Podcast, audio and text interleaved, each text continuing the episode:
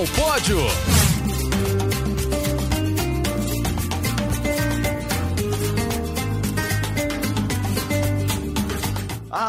O clima latino dos Jogos Pan-Americanos chegando! Saudações olímpicas, eu sou o Marcel Merguizo. Esse aqui é o podcast Rumo ao Pódio, o nosso podcast do Grupo Globo para falar de esportes olímpicos e, claro, agora também de Jogos Pan-Americanos.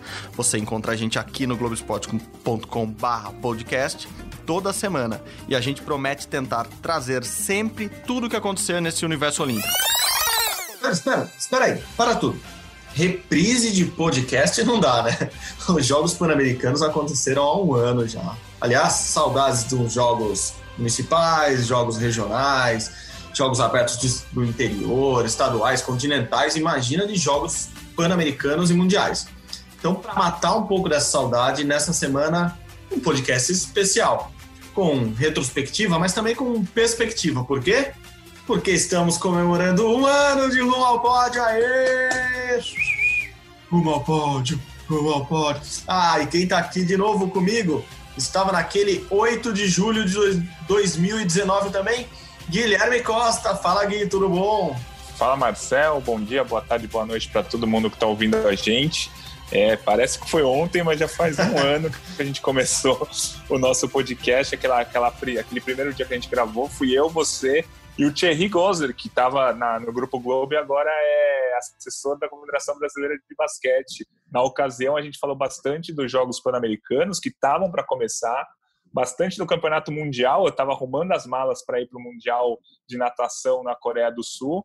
E a gente falou um pouquinho também de basquete. O Thierry, que sempre foi o especialista aqui da Globo do, de, de basquete, conversou com a gente naquele rumo ao pódio número 1, um, lá no dia 8 de julho do ano passado. Exatamente. Nesta semana, mais há 12 meses, 12 meses atrás, já há muito tempo, quem também estava naquela salinha improvisada lá na redação da Globo, com os microfones meio tentando adaptar tudo também foi Leonardo M. Bianchi, que também continua com a gente, continua editando. Aqui o Léo, o Léo Bianchi está tá muito mais rico, muito mais famoso e com muito mais podcasts para editar atualmente. Ninguém mandou fazer bem a gente foi uma das primeiras experiências dele é, com podcasts lá no Rumo ao Pódio, quando a gente começou. Tudo meio improvisado, mas com, com muita vontade de fazer, com muita vontade de fazer bem feito.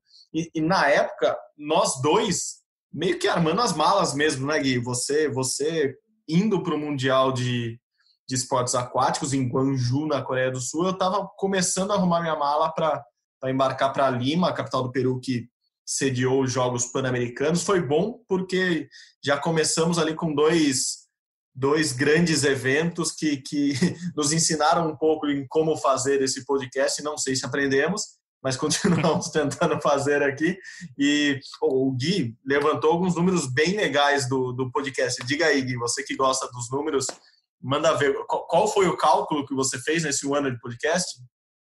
E a gente, eu fiz o cálculo de de todos os minutos de podcast que a gente gravou. A gente peguei os 50 episódios que já foram, vi quanta, quanto tempo durou, né? A gente teve alguns de 1 hora e 10, mas a gente teve também alguns de 25 minutos e deu ao todo 2.129 minutos, ou seja, já tem mais de 35 horas de podcast. Quem quiser ficar ouvindo tudo na sequência vai demorar um dia e meio para ouvindo o Rumo ao Pódio. Vai ouvir algumas projeções mal feitas, mas algumas projeções bem legais que a gente fez que então, se concretizaram, é, se concretizaram alguns dias depois. Então, é, já foram 365 dias, mas a gente vai seguir nos próximos, faltam 380 para a Olimpíada de Tóquio, né?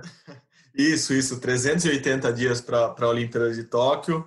É, bom, vamos ver como vão ser esses próximos dias, os próximos podcasts, e até para ter uma ideia de como, como vai ser tudo, é, eu e o Gui, a gente convidou alguns participantes, algumas personalidades do esporte, atletas e, e jornalistas que participaram deste, deste podcast neste último ano, até para a gente não ficar só falando do passado, mas tentar ouvir também deles o que eles estão pensando para o futuro. Mas Gui, começa com você, é, até falando como foi a saída para Guangzhou ali, foi, foi, foi, o primeiro evento que a gente cobriu já com o podcast no ar, você, enfim, a gente não foi cobrindo pelo podcast, claro, você foi fazendo, escrevendo para o Globoesporte.com, produzindo matérias para a TV Globo, Sport TV. É, lembra um pouquinho como, como foi aquele embarque lá para o Mundial de Esportes Aquáticos e depois a gente já já houve até o primeiro convidado que, pô, nunca imaginei que ia chamar uh, o, o, mesmo convidado duas vezes para ouvir um só, mas tudo bem, depois você conta quem é. Então, é, a viagem até a Coreia, curiosamente, dura 35 horas, entre escalas, esperas e voo. 35 horas é exatamente o tempo Caraca. total de podcast que a gente gravou. Aí uma dica, você que vai viajar para a Coreia nos próximos... Não pode viajar agora, mas... Ah, não tem nada para fazer na viagem. Ouve os os 50 primeiros, né? Chegamos a 50, ouve os 50 primeiros, depois você, na volta você começa a ouvir o 51, que é este que você está ouvindo nesse momento, etc. e, e naquele mundial foi, foi bem legal, foi na Coreia, a gente, eu fui junto com o Paulo Conde, né, o Paulo Roberto Conde, que tem gravado vários podcasts com a gente, e a gente acompanhou o mundial não só de natação, né, chama Mundial de Esportes Aquáticos, é, junta natação, nado artístico, saltos ornamentais, polo aquático, águas abertas, enfim, é uma série de modalidades, o que fez com que é, a gente chamasse o Campeonato Mundial de Esportes Aquáticos como o maior mundial do ano passado, né? O campeonato mundial com mais provas, com mais atletas, com mais países representados, mais do que qualquer outra modalidade. Um dos atletas que participou lá daquele campeonato mundial foi o meu xará, o Guilherme Costa. ele é ele é atleta dos 400, 800, 1500 metros livre da natação. Naquele mundial ele não foi tão bem, ele sabe que ele não foi tão bem, mas ele mandou um áudio para a gente agora, né, nessa semana, falando do grande resultado que ele teve no último ano, né? Nesse nosso ano de podcast, ele teve um resultado muito importante numa competição é, que ele bateu o recorde sul-americano dos 400, 800 e 1500. Ele vai contar para gente um pouco de como foi esse último ano dele, né? A gente está fazendo a retrospectiva do nosso podcast, então último ano do Guilherme Costa, dor fundista do Brasil. Acho que no meu último ano a coisa mais importante que aconteceu foi o US Open nos Estados Unidos, que acho que foi a melhor competição da minha vida é, me colocou em outro patamar e eu também quebrei os três recordes americanos, que era uma coisa que eu queria fazer, eu queria ter os três recordes e quebrar os três é, na mesma competição é, foi mais especial ainda para mim e me mostrou que eu estava no caminho certo e, e acho que eu subi um nível, né? Eu fui para outro nível. Bom, acho que bati um recorde agora, Kig. Vou, vou, vou mandar pro Guinness lá. Acho que é a primeira vez que eu sozinho ou uma pessoa sozinho num podcast ouve dois Guilhermes Costas no mesmo tempo, ao mesmo tempo. E o cachorrão, como, como ele é conhecido ali no meio, é bom, legal você a gente ter trazido ele aqui para falar um pouco hoje, porque ele é, ele, é, ele é um dos caras da natação que o, que o Brasil aposta, né? É, claro que a gente sempre fala do Bruno Fratos aqui, que é provavelmente a principal aposta nossa para as Olimpíadas, a principal projeção nossa para as Olimpíadas, mas o cachorrão tá ali, né? O cachorrão, acho que é, muita gente aposta que ele, que ele pode fazer final olímpica sim, né, Gui?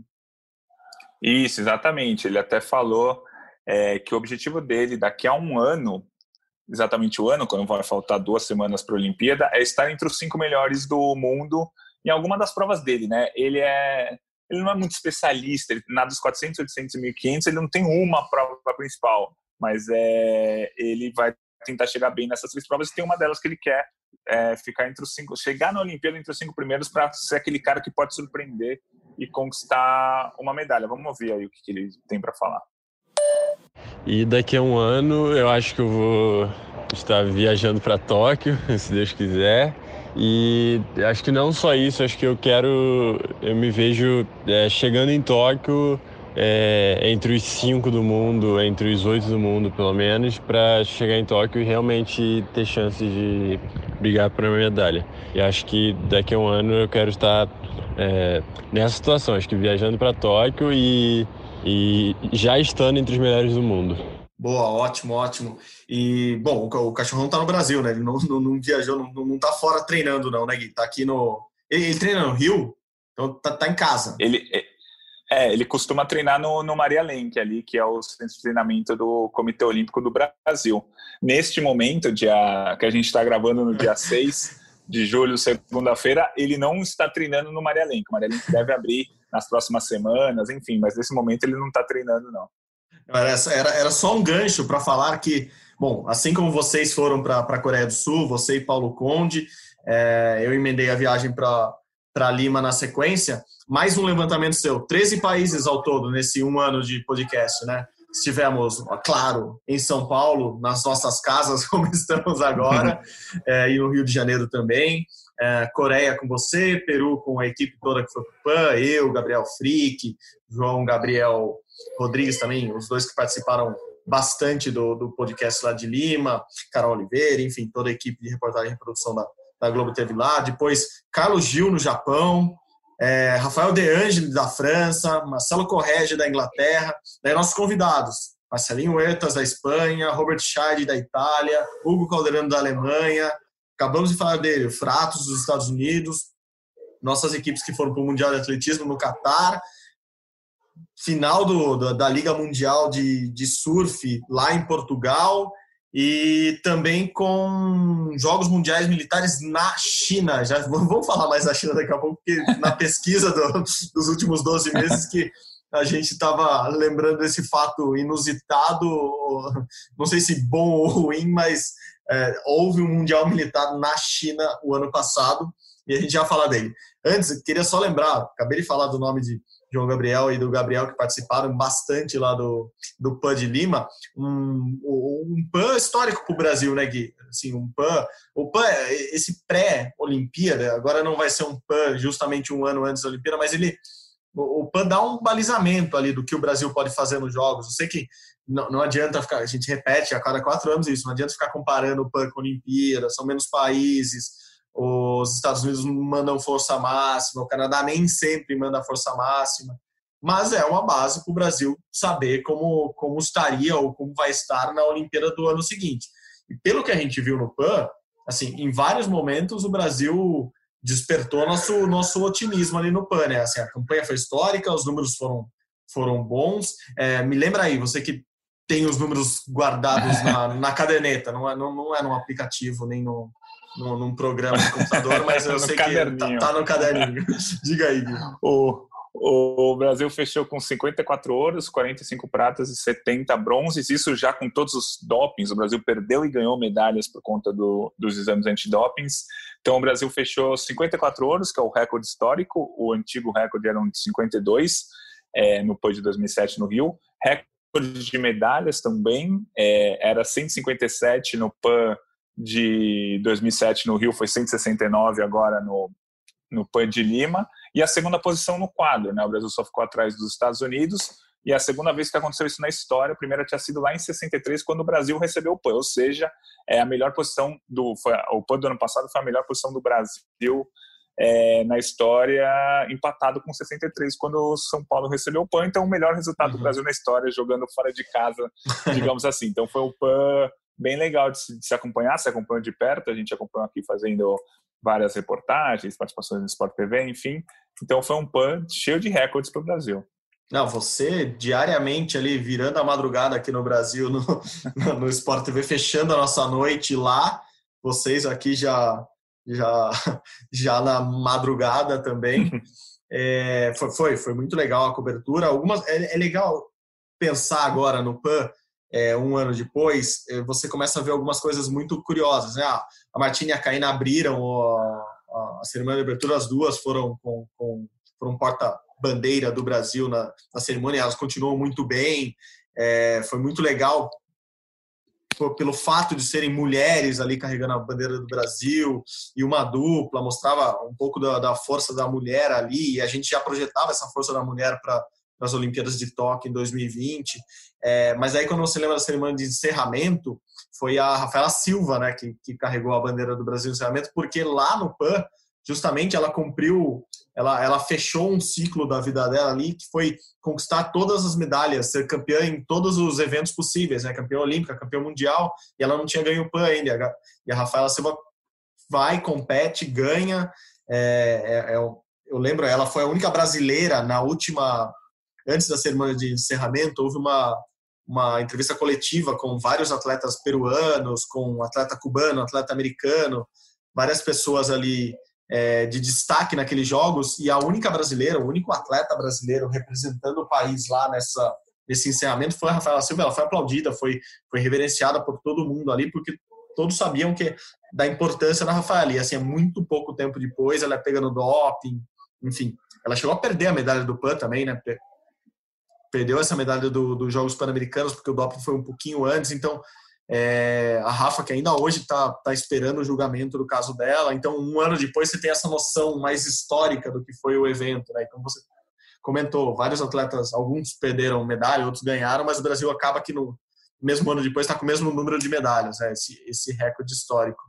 E só para arredondar, assim, o, o PAN, eu gosto muito, já falei várias vezes aqui, adoro a competição por vários motivos. Acho que, primeiro, por, por ter sido o grande evento que eu participei como, como jornalista na cobertura, o PAN do Rio 2007, que acho que foi especial para muita gente, mas é um, é um evento muito legal de estar, de cobrir, de, de participar e por coisas não só pelas vitórias, pelas derrotas, mas, por exemplo, ah, claro que ó, Uh, o ouro do handball feminino no PAN foi muito legal de cobrir, foi muito legal estar lá, porque valia a vaga para os Jogos Olímpicos de Tóquio, por exemplo.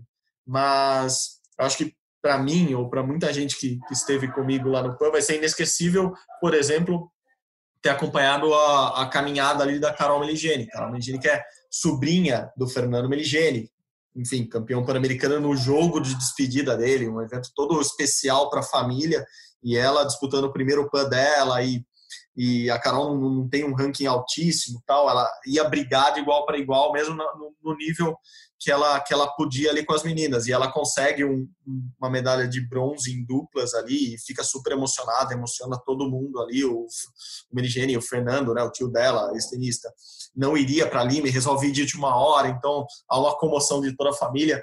É, eu acho que foi, é, talvez seja um dos momentos mais marcantes para nós brasileiros desse, desse PAN de Lima, e por isso mesmo a gente pediu para a Carol mandar um, um, um áudio para a gente aqui comentando também como foi esse PAN de Lima para ela, como foi o ano passado para esses últimos 12 meses e o que, que ela espera dos próximos. Manda ver aí, Carol.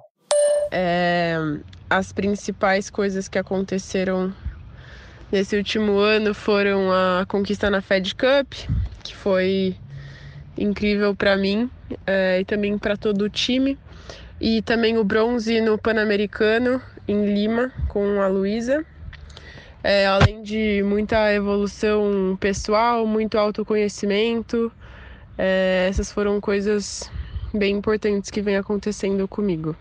Daqui a um ano eu espero estar tá jogando torneios maiores, Grand Slam, é, com o meu padrão de jogo bem definido, é, cada vez mais tranquila e serena dentro e fora das quadras e feliz, sempre feliz de de estar tá jogando e fazendo o que eu gosto.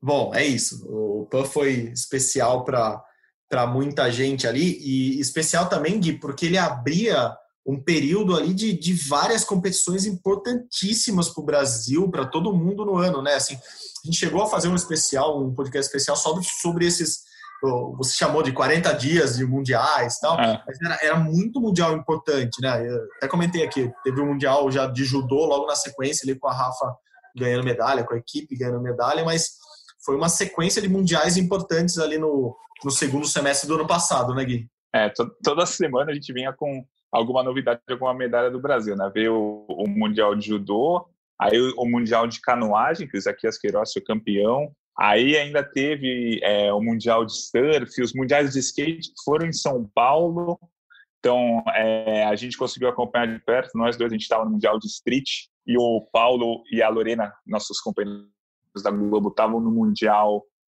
de Parque, os dois aqui na, na cidade de São Paulo, te acompanham de perto todos esses resultados. Aí vieram um campeonato mundial de atletismo, que o Brasil não ganhou medalha, mas conquistou uma série de resultados muito bons. É, três quartos lugares, dois quintos lugares, um sexto, dois sétimos, um oitavo, que mostra que a seleção brasileira de atletismo melhorou bastante, mas ainda falta um pouquinho para conquistar a medalha. Aí veio um fim de semana que foi histórico, que no mesmo fim de semana o Brasil ganhou ouro no Mundial de Boxe com a Beatriz Ferreira e ouro no Mundial de Ginástica com o Arthur Nori. E horas depois, no mesmo dia, aquele domingo, acho que se não me engano era 13 de outubro, o Brasil foi campeão é, da Copa do Mundo de vôlei masculino. Então foi o melhor fim de semana de todo o ciclo olímpico. foi, foi aquele lá de, de outubro. Provavelmente e o melhor o, fim de semana. O Paulo André, que participou não, desculpa, eu ia falar. Provavelmente o melhor fim de semana de todos os tempos de todo o esporte olímpico brasileiro, né? Assim, duas, dois campeões mundiais, três na sequência ali, não, a gente não, não deve ver tão, tão cedo, né? Manda ver. Não, é, isso é verdade. E o, e o Paulo André, que foi participou do Campeonato Mundial de Atletismo, ganhou medalha nos Jogos Pan-Americanos, ele recordou o momento em que o rumo, o rumo ao pódio ainda era um embrião, né? Vamos o áudio que mandou pra gente. Vai lá, Paulo.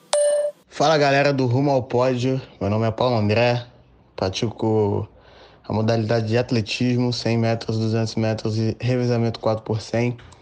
E o meu momento mais importante no ano de 2019 é um ano de muitas conquistas, muitas vitórias, um ano marcante, tenho certeza para minha carreira toda.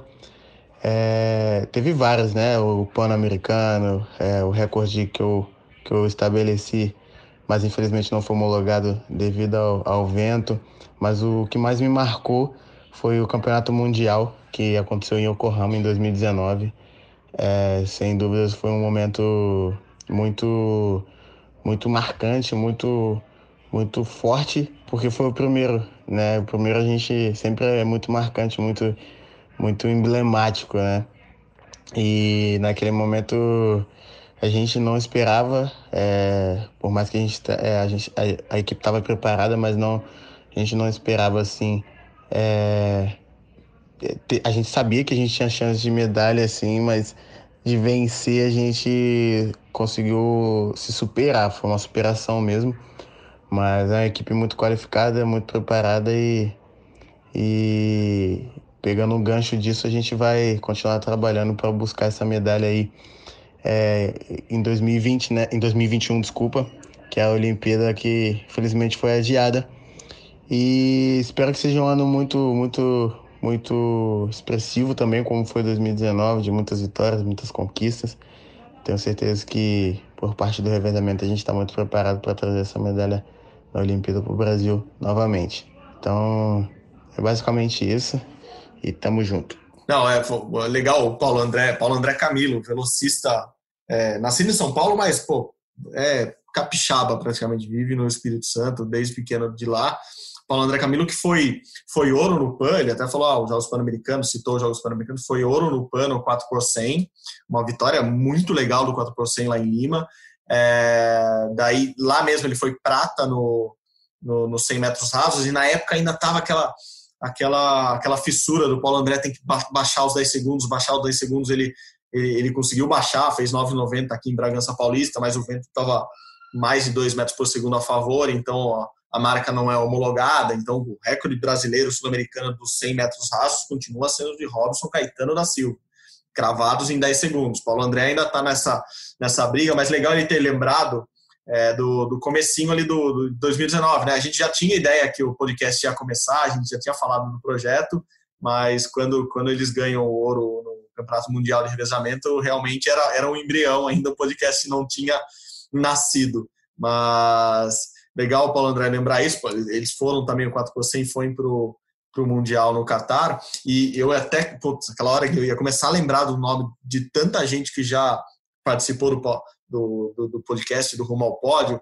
e pô, você citou a Lorena, o Dilácio, que também foi para o Qatar e colaboraram muito com a gente, assim, é muita gente, Breno Diniz, que foi para o Mundial do Surf, final da, da, Liga Mundial do Surf em Portugal, enfim, foram vários e vários colegas nossos que, que, que dividiram com a gente, até porque tinha muita notícia mesmo, né, que o Mundial atrás do outro tinha muito muito que falar. E um, um desses nossos colegas, produtora de reportagem também da TV Globo, a Lívia Faria, ela foi para o Mundial Militar. É, aquele Mundial Militar que a gente comentou lá no começo do podcast, que foi onde? Em Wuhan, na China. É, a cidade ficou muito, muito, muito famosa pelo, por ser o epicentro do, do novo coronavírus. Lá começou tudo. E houve até um, uma especulação no, ali no começo de 2020, de, na época do Mundial Militar, é, já podia ter tido algum tipo de, de contato ali com, com o vírus. Não se sabe, não tem nenhuma prova disso, mas a, a Lívia, a gente resgatou aqui o áudio da Lívia do podcast na época, podcast 16 ainda, comecinho dos podcasts, em que ela conta conta o tamanho da cidade e o tamanho dos jogos. Imagina, imagina se o coronavírus tivesse já já circulando ali como como alguns imaginavam depois. Oi, pessoal do Rumal Pod, eu tô aqui em Wuhan, na China, eu e o repórter André Barroso, a gente vai fazer a cobertura dos Jogos Mundiais Militares, que começaram dia 18 e vão até o dia 27 de outubro. Olha, a gente ficou impressionado com a grandiosidade desse evento, viu? Tá parecendo Olimpíada. É uma cidade enorme, inclusive, bem no centro da China, são 11 milhões de habitantes. A cidade se enfeitou inteira de luzes, cheia de segurança, várias instalações esportivas construídas só para o evento, são 35 locais de competição. Pela primeira vez, eles construíram uma vila especialmente para os jogos. Foram 1.958 suítes, 30 prédios levantados em dois anos, um andar a cada cinco dias, praticamente. São 27 esportes sendo disputados aqui, inclusive alguns bem específicos dos jogos militares, como as variações do pentátulo, moderno, aeronáutico, militar, naval. Tem provas de paraquedismo, orientação, salvamento aquático, que inclusive já deu várias medalhas para o Brasil. O Brasil, inclusive, veio com um time muito forte para cá, são 350 atletas, entre eles os campeões, vários campeões olímpicos mundiais, como a Rafaela Silva do judô, que deu inclusive a primeira medalha de ouro para a seleção. Fora isso, é, só para você ter uma ideia de quão grande é o evento aqui, só de voluntários são 236 mil.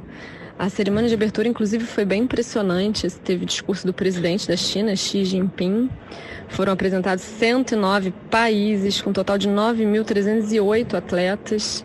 Então tem bastante atleta bom aqui competindo. São 67 campeões olímpicos e mundiais de vários países, né? A Lívia, que acompanhou de perto os Jogos Mundiais Militares, o evento ali na China, que é um evento muito grande. O Brasil é uma potência no esporte militar. O Brasil ficou em terceiro lugar no quadro de medalhas na ocasião. 21 medalhas de ouro, 31 de prata, 36 de bronze e 88 é, medalhas no total. Então, os Jogos Mundiais Militares, um evento muito grande que ocorreu, como você falou, ali em Wuhan. Ah, na época a gente não sabia direito o que era, hoje todo mundo sabe de cor é, o que, que, que é essa, esse local lá na China. E aí, no, mais para o fim do ano, a gente fez o Prêmio Brasil Olímpico ao vivo lá do, do Rio de Janeiro. O Prêmio Brasil Olímpico envolve todos os melhores atletas do Brasil em diversas modalidades, tinham mais de 100 atletas lá. E a gente foi andando no meio de todo mundo, entrevistando. A gente entrevistou uns 10, 12 atletas no mesmo programa e foi bem legal aquele prêmio, prêmio Brasil Olímpico. E aí o ano foi uh, continuando. Só lembrando, o Prêmio Brasil Olímpico, o Nori ganhou, né? Nori da ginástica, que tinha acabado de ser campeão mundial de ginástica, ganhou no, no masculino. E entre as mulheres foi Bia do boxe, isso? Sim, foi. a Bia. Bia isso. ganhou também. A Bia que também tinha sido campeã mundial é, em 2019, ganhou o prêmio entre as mulheres.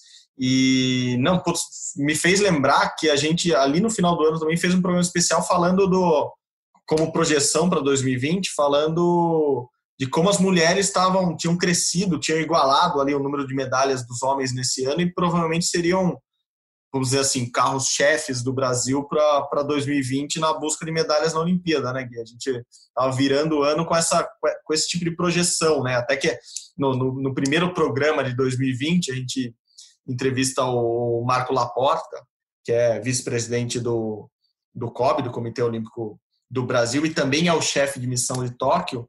E ele, ele já projeta ali a Olimpíada de Tóquio pela primeira vez, assim, o Cobre não tinha falado, ele, ele faz uma, uma projeção ali de medalhas para 2020 e, e, era bem otimista na época, né, Gui? Isso, é, ele colocou como meta superar as 19 medalhas conquistadas no Rio de Janeiro, né, na Olimpíada 2016 o Brasil ganhou sete ouros, seis pratas e seis bronzes, 19 no total, e, e, ele deixou claro que bater esse número de sete ouros seria muito difícil, mas superar as 19 medalhas é o grande objetivo para o Brasil, como a gente já falou algumas vezes, né, principalmente por causa da entrada do skate e o surf. Né, o skate e o surf devem juntos conquistar cinco, seis medalhas para o Brasil. e elevar o país no, no quadro de medalhas. E aí algumas foi passando algumas semanas e a gente entrevistou o, um atleta, né, o Hugo Calderano, número atualmente é número 6 do ranking mundial de tênis de mesa, campeão dos Jogos Pan-Americanos, está é, tá sempre presente ali em quartas de final, semifinal no circuito mundial e ele parecia bem animado com o desempenho dele naquele ano de 2019, como ele contou para a gente agora. Vamos ouvir. É, não, e a vantagem do, do Hugo, antes de interromper, assim, é que o Hugo é muito rápido, então ele, ele faz um resumo muito bom do, do que foi o ano e do que, do que foi mais importante no, no, no, no ano e o que, o que ele espera para 2020. É, com certeza a coisa mais importante que aconteceu esse ano foi a pandemia, né? Não só para mim, como para todo mundo. Isso impactou muito a vida de todo mundo. E daqui a um ano eu espero estar em Tóquio com a situação mundial já normalizada e espero que nós já, já tenhamos uma vacina também. É, o Hugo fala, fala, fala da, claro, ele, ele, destaca a pandemia e não tem como porque é, ele mesmo foi um destaque nessa pandemia, porque ele foi um dos primeiros atletas a parar de, de jogar, assim, os primeiros atletas que a gente entrevistou e, e já falava né, de, de, de, paralisação lá na Alemanha, o Hugo joga, treina em Oxenhausen, e também foi um dos primeiros a voltar, né? O Hugo já, ele, ele volta a competir antes de, de quase todo mundo. Mas, mas foi isso, o Hugo teve um, um ano muito bom, um crescimento bom ali, se estabilizou no, no top 10 do, do ranking mundial e, e, vinha sendo sim uma promessa do Brasil já para 2020. E daí, enfim, na sequência a gente entrevistou vários outros atletas até que o mundo deu uma parada, né? De repente é, é, tem a morte do Kobe ali no, no finalzinho de janeiro, começo de fevereiro, a gente já já depois da, da morte do Kobe Bryant, a gente já vê o esporte parando pelo mundo, parando parando por aqui no Brasil e, a gente começa a fazer uma série de podcasts quase que especiais, né, sobre o adiamento das Olimpíadas, a nova data, até que chega um, um podcast que para mim é, é, é, muito legal de citar, é, que foi o podcast sobre racismo, que a gente fala com, com o Diego Moraes, nosso repórter aqui da, da, da TV Globo, mas também é atleta em busca da vaga olímpica, né? O Diego San, para quem conhece ele do esporte espetacular, briga por uma vaga no karatê. E, e, e, a Aline Silva também do, do wrestling, né? Da luta da luta olímpica. E a Aline também mandou mandou um recado para a gente e comentou o que foi de mais importante para ela no, no, nos últimos 12 meses e o que, que ela projeta para os próximos 12 meses. É, Para mim, o acontecimento mais importante do último ano foi o coronavírus. Eu sei que é, comumente, normalmente, a gente enquadra como coisa importante algo positivo, né? E o coronavírus vem assolando vidas ao redor do mundo todo. Eu nunca me imaginei vivendo uma situação tão triste né, de ver tanta gente partindo do mundo ao mesmo tempo. É, vou fazer um paralelo aqui que eu nunca me imaginei vivendo numa guerra. Coronavírus para mim é uma guerra que a nossa humanidade está travando contra o vírus, mas também é um momento importante onde a gente né, colocou uma, uma, um, uma lente de aumento em todos os males da nossa sociedade, estamos achando tempo para parar na rotina e discutir e quem sabe daqui para frente, né, melhorar, reconstruir uma sociedade é, que seja melhor e com mais oportunidades para todos. Eu me vejo daqui a um ano me preparando para os Jogos Olímpicos, vejo a sociedade respirando aliviada de ter vencido o vírus. É assim que eu quero que a gente esteja daqui a um ano, aliviados de toda essa dificuldade que a gente está passando agora e prontos para continuar lutando dessa vez para que a sociedade evolua como um todo e que as feridas que ficaram expostas e evidentes durante o coronavírus não sejam mais só tampadas com band-aid. A gente tem que curar. É, da, da, da Aline Silva, da Aline Silva, desculpa, acho que a gente não espera nada, nada além disso, né? De muita consciência social, muita consciência sobre a importância do esporte para todo mundo e de como a gente tem que superar essas coisas. É muito legal sempre ouvi-la, como foi no, no podcast especial de, de racismo e foi agora nessa mensagem que ela mandou para a gente. É, e falando em mensagens especiais, ele não está aqui conosco hoje, mas durante essa pandemia, durante a quarentena, virou um, um sócio, não, ele já tem cadeira aqui, o Paulo Roberto Fonde, nosso companheiro. Eu acho que assim ele, ele representa um pouco também de todos os jornalistas que, que passaram por aqui, que seja comentando, seja trazendo notícias para a gente, né, Gui? É, Paulo, um parceiraço nosso de, de, de, trabalho e de amizade também. É, queria ouvi-lo para justamente, acho que representar um pouco do que os do, dos jornalistas que, que passaram por aqui conosco. Fala aí, Paulo, beleza? Olá, amigos. Olá, Gui, Marcel, nossos fiéis ouvintes do Rumo ao Pódio. É um prazer participar dessa edição tão especial do nosso podcast. Eu já falo nosso porque já tenho participado aí com mais frequência. Vocês são os, os patronos do, do podcast, mas eu me sinto um convidado muito à vontade sempre que eu participo, né? E além disso, claro, somos grandes amigos, né? Off trabalho e dentro do trabalho também a gente se dá 100%, 1000% bem. Amigos, é difícil, né? Tantas coisas aconteceram de um ano para cá. É, quando o Rumo ao Pódio começou, eu estava com o Gui no Mundial de Esportes Aquáticos na Coreia do Sul. É, o Brasil saiu de lá com várias medalhas, mas só uma né, em prova olímpica com o Bruno Fratos nos 50 metros livre. Então a gente ficou ali né, em relação a esse Mundial. Poxa, como é que será que a natação brasileira vai? E depois teve o Brasil no Mundial de Atletismo sem medalhas, mas teve alguns bons resultados. Foi o melhor ano pré-olímpico do Brasil em todos os tempos, né? Com mais de 20 medalhas. E isso acendeu na gente uma expectativa de que, poxa, a gente acompanharia uma Olimpíada talvez histórica para o Brasil, melhor até do que os Jogos Olímpicos do Rio, quando nós saímos com 19 medalhas e 7 de ouro. Talvez não tantos ouros em Tóquio, mas provavelmente um número superior em total de medalhas, que seria fantástico para o Brasil, né? Sabemos que muitos dos recursos foram cortados depois da Rio 2016. Hoje atletas têm problemas para treinar, o COB depende muito de dinheiro público, os patrocinadores fugiram, mas acendeu ali ao final de 2019 uma expectativa muito boa em relação à participação brasileira. Mas aí veio o coronavírus e a, a, expo, eventos grandes adiados, é, esportes americanos adiados, até que a nossa querida Olimpíada foi adiada.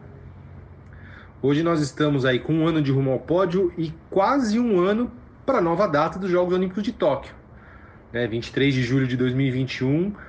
É, confesso para vocês que eu já estive mais cético em relação à realização dos Jogos em 2021, mas hoje, com o avanço de, né, de medicamentos, a tão aguardada vacina, por que não sonhar, né? Por que não esperar sim que, mesmo que haja uma limitação de público, mesmo que haja né, um, o formato bolha, que agora virou moda, né? Você isola todo mundo é, e, e assim que vão acontecer muitos eventos até a chegada desse, da, da, das vacinas.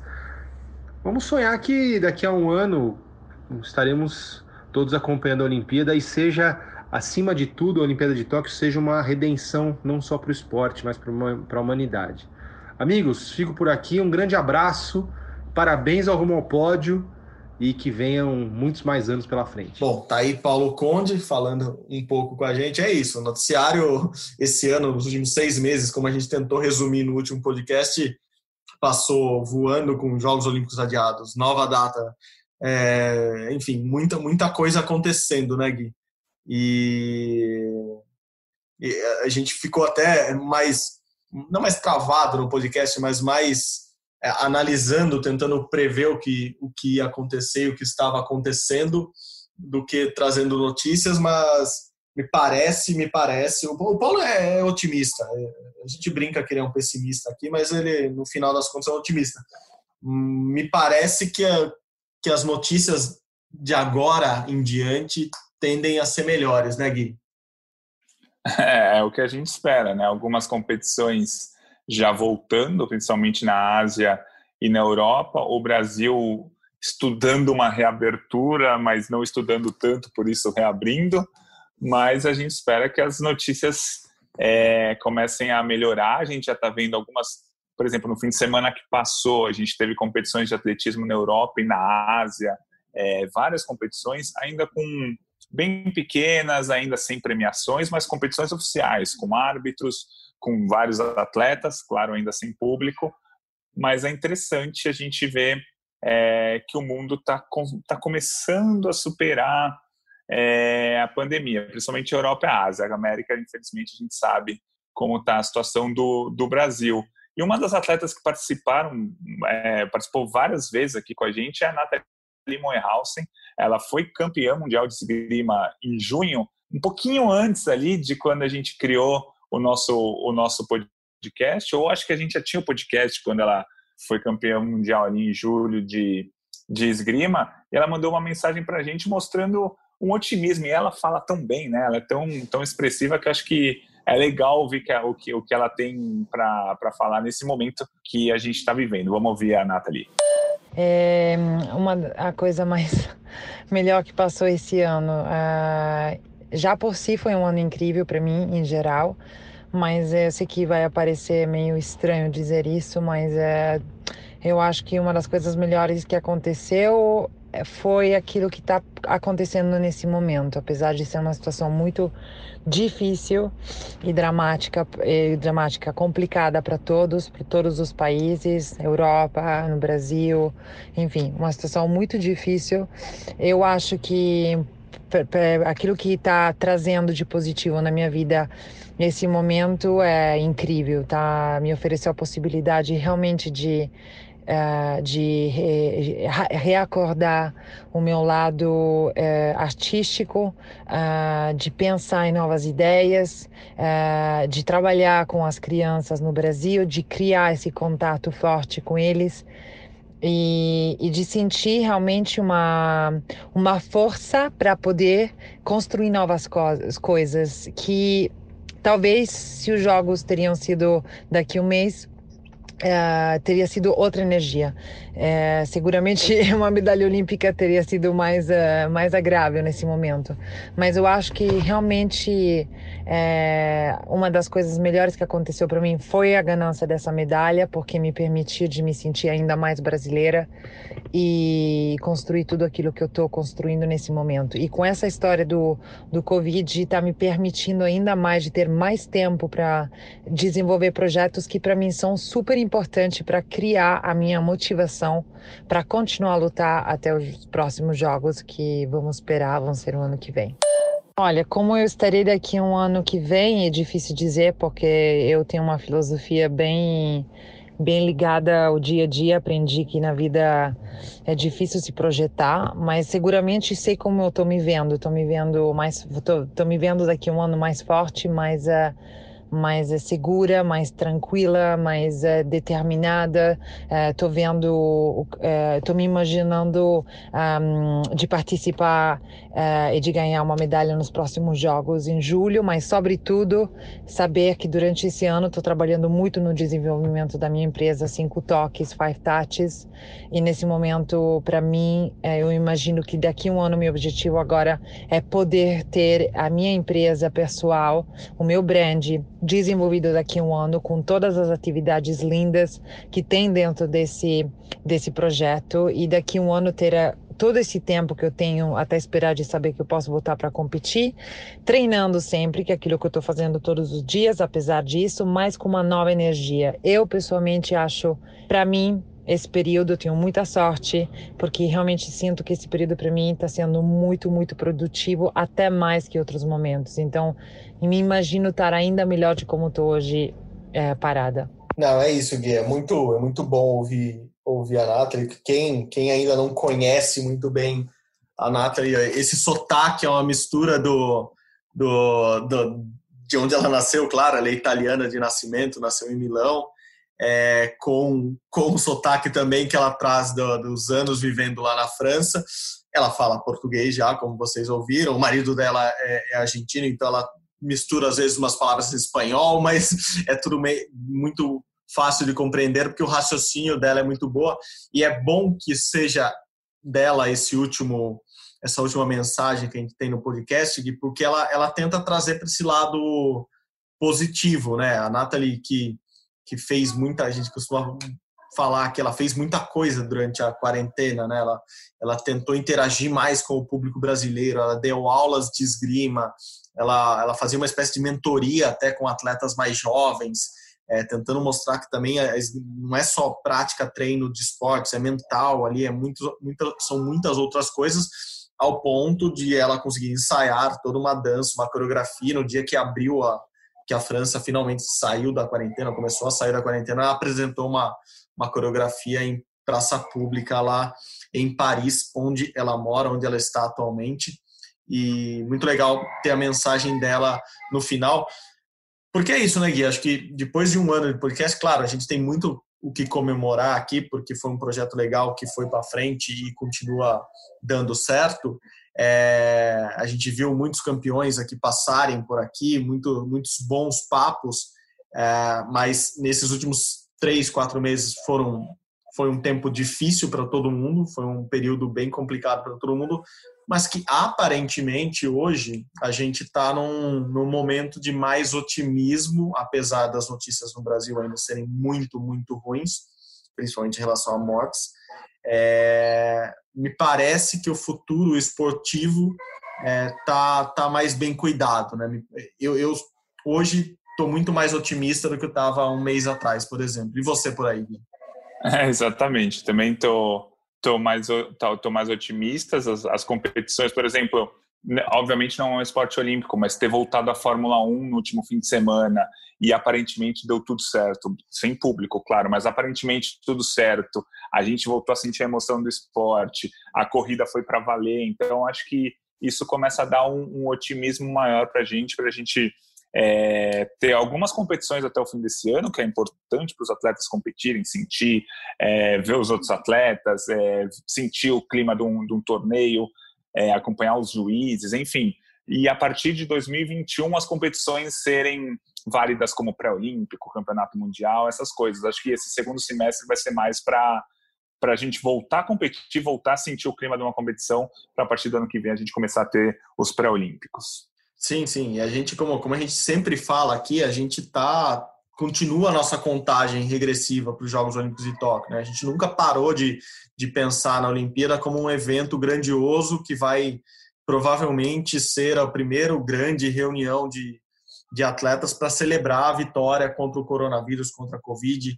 É, é, o que a gente espera desde, desde sempre, é, é um, é um recado que a gente tenta dar aqui, mas muitas vezes a gente é atropelado pelo noticiário e não consegue ver essa evolução tão grande. Agora, talvez nas próximas duas, três semanas, a gente comece a ver de novo isso, de competições voltando, de atletas é, podendo treinar abertamente, né? não é mais escondido, não é mais separado, não é mais é, só de casa, sem querer mostrar onde está, ou, ou coisa do tipo. Assim, talvez o Brasil consiga mesmo concluir ou começar a sua missão Europa, lá treinando no exterior com alguns atletas. Uhum. Talvez o Brasil comece a reabrir para treinamentos. Assim, a gente espera que as coisas deem certo.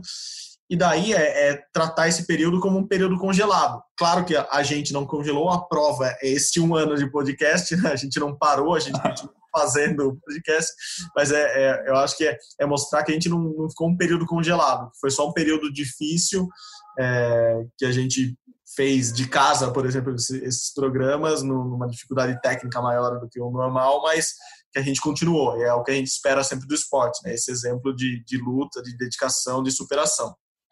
É isso aí. A gente torce, então, para o esporte voltar, né? Para a gente conseguir voltar a falar de competição, voltar a falar dos campeonatos e a gente segue acompanhando. Que seja o primeiro de muitos anos aí do, do rumo ao pódio a gente siga nesse nesse caminho, não só até Tóquio, como sempre seguindo o esporte olímpico. Boa, boa, Gui. Muito obrigado de novo pela participação. Eu sou o Marcel Merguizo, como você ouviu lá no comecinho do podcast, naquela primeira vez, há um ano atrás, juntamente com o Guilherme Costa, nós produzimos esse podcast. Os trabalhos técnicos são dele também, desde o primeiro, Leonardo Bianchi, sob a coordenação de Rafael Barros e também da gerência de André Amaral. Você pode encontrar o nosso podcast, o Rumo ao Pod, nos principais agregadores de podcasts por aí, como Spotify, o Google Podcasts, o Apple Podcast, e claro, sempre lá na nossa página no globoesporte.com barra podcasts. Galera, muito obrigado. Semana que vem tem mais e saudações olímpicas. Tchau, tchau!